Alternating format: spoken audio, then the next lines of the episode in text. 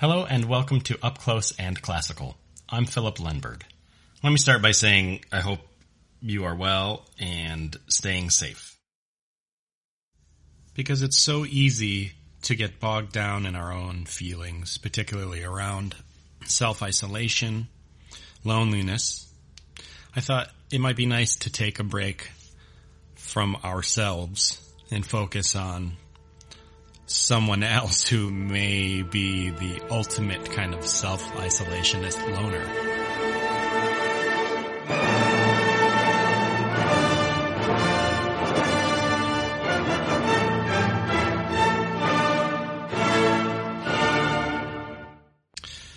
Now I wanted to focus on two pieces.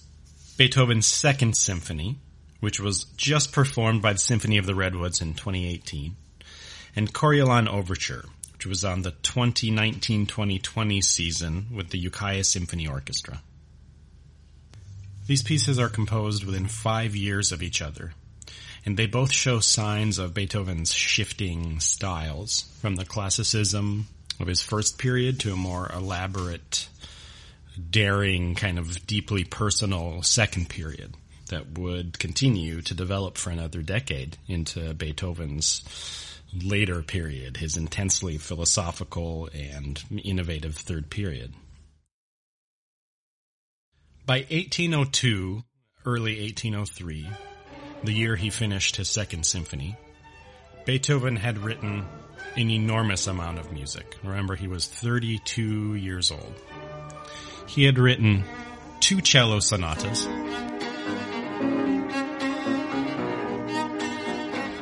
two symphonies,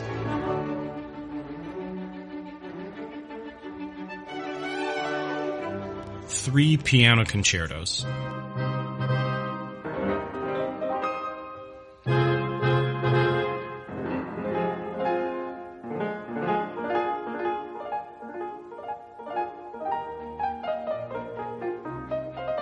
Six string quartets.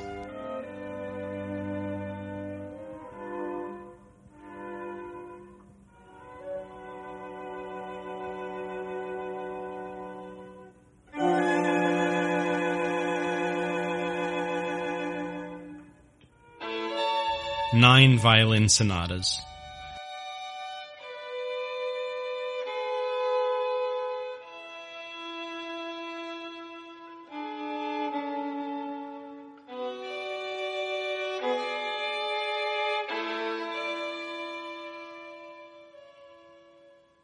Twenty-one piano sonatas.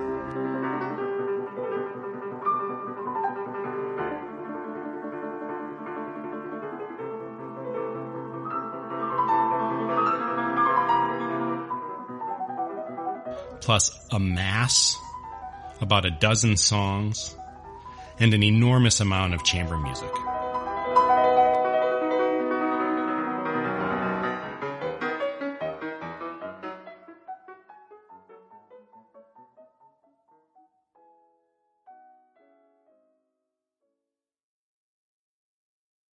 Eighteen oh two was quite a significant year for this young pianist composer he had been in Vienna now for 10 years, performing his own pieces, performing other people's pieces, astounding audiences with his improvisations, making a name for himself as a an up and coming kind of unusual composer. His music was often referred to as bizarre.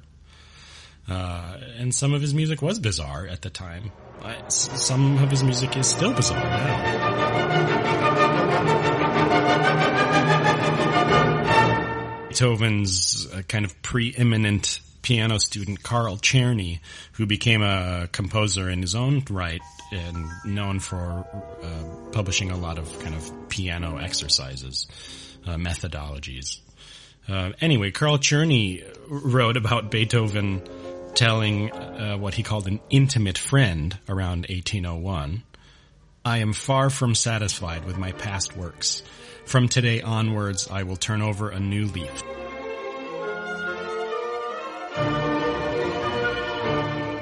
It's like Beethoven is is looking into this endless primordial soup in his mind full of ideas and motives and uh, processes, what he wants to do with the music, and it's like he's reaching in and knows that he's going to have to reach even deeper to find what he's really after.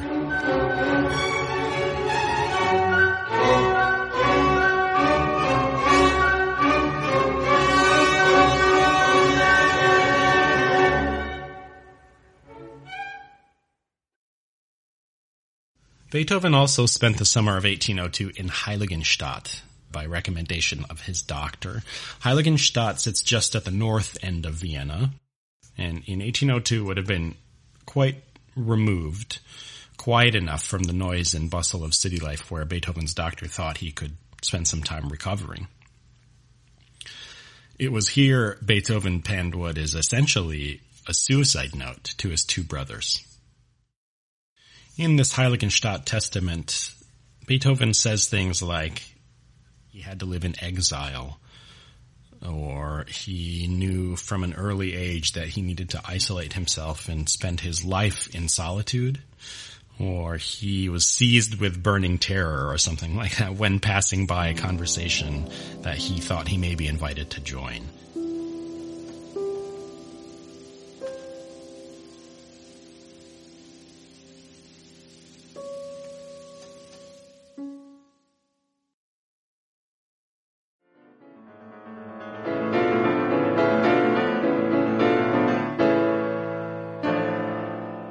It's the second period of Beethoven's career where we start to really get a sense of the loneliness he was expressing through his music. Places like the Tempest Sonata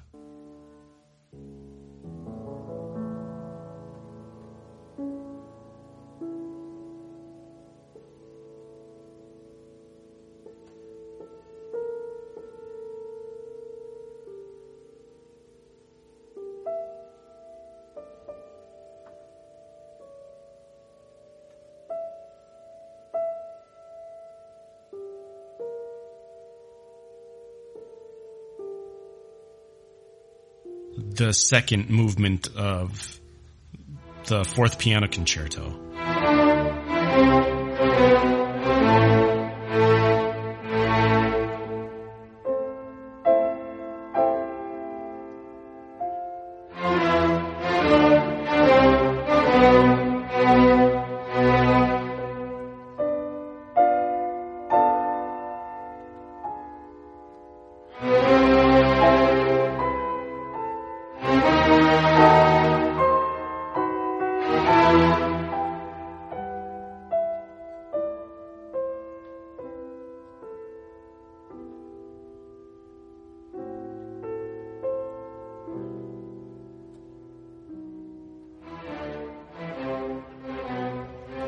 There's a kind of a dialogue there between a single speaker and us as the listeners.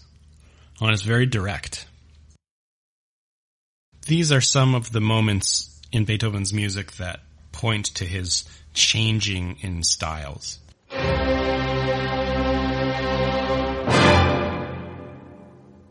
This period at the beginning of the 19th century, 1800, 1802, even into 1803, that's when we really start to see some significant change where we label this his middle period.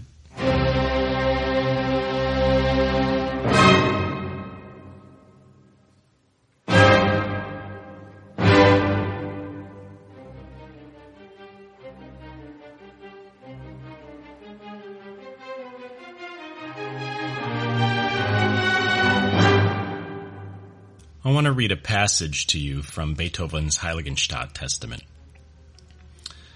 He says, But what a humiliation when someone standing next to me heard a flute in the distance and I heard nothing. Or when someone heard the shepherds sing and again I heard nothing. Such occurrences brought me to the verge of despair. I might easily have put an end to my life. Only one thing, art, held me back.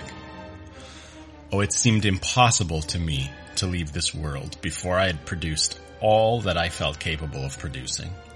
And so I prolonged this wretched existence, truly wretched, because I am cursed with a body so irritable that a somewhat sudden change can plunge me from the best into the worst of states.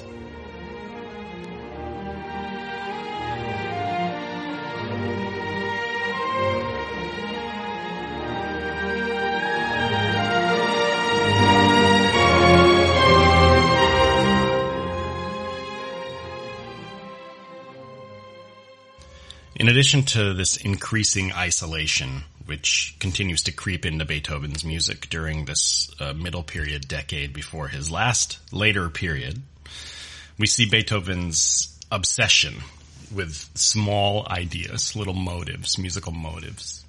Short little uh, themes start to replace what would traditionally have been a melody. Uh, so he starts to use short, simple motives, and he weaves them through the piece in these constantly developing forms. Even to those who may not be familiar with Beethoven's music, at least by name, some of these middle period pieces with which Beethoven experiments in terms of this idea of motivic development are very familiar and recognizable.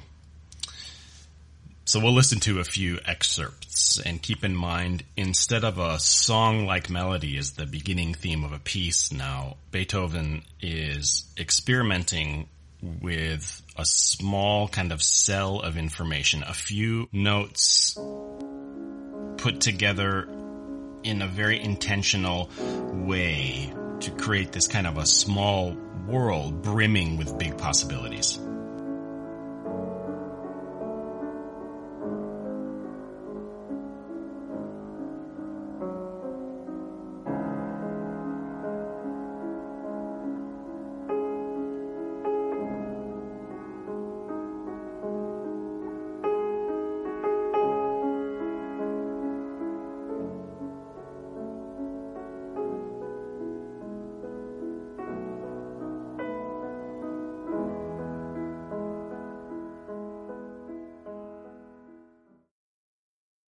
There is also a need, it seems, for Beethoven to use exact repetition in this period, and this is really exemplified through some of the Coriolan overture. Uh, the idea of repetition is not new or unusual at all, um, but the way Beethoven approaches this through the Coriolan overture is very pedantic. He repeats things exactly without variation back to back with other exact repetitions. So often in a piece of music, you, hear a repetition and then it goes on to something else, maybe followed by a sequence or a little scalar passage.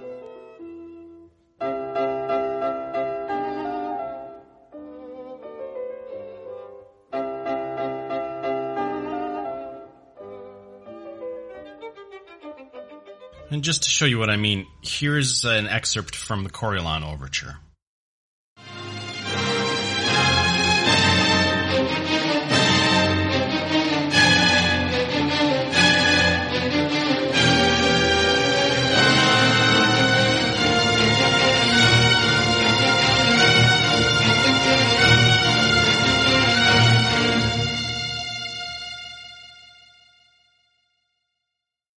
So Coriolan was written in 1807, and this is significant to us mainly because this was the same year that Beethoven also wrote his fifth and sixth symphonies.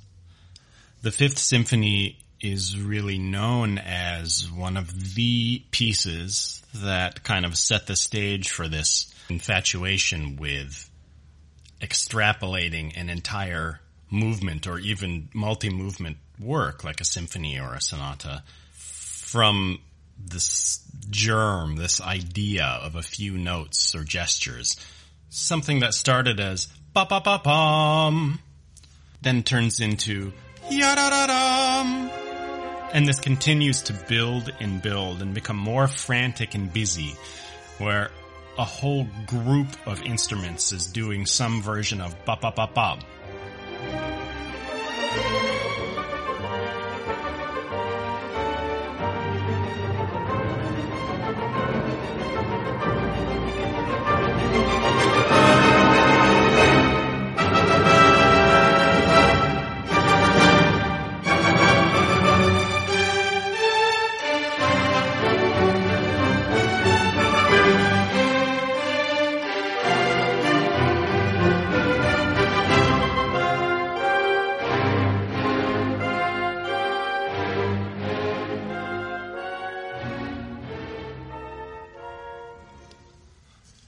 Talk about motives and compositional exploration is, of course, not to say Beethoven didn't write beautiful melodies and intensely emotional music during his middle period years. His sense of solitude and distance from living in the real world only increased throughout his life. And in all of his music, whether it be orchestral music, chamber music, piano music, or a combination of different musical settings or genres, that personal connection that makes you feel like Beethoven is telling you directly about his life never goes away. As he struggled with his rapidly deteriorating hearing from the beginning of his middle period, he was still able to write music like this.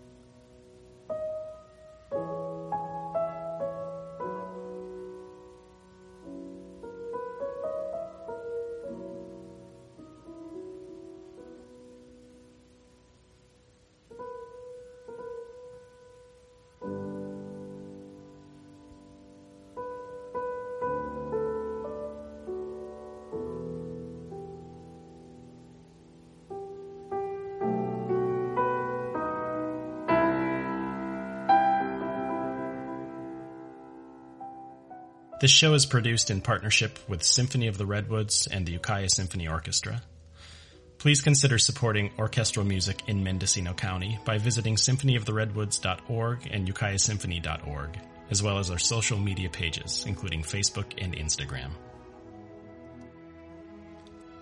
Please join me next month for another episode of Up Close and Classical. Until then, keep it classy and classical, Mendocino. See you next time.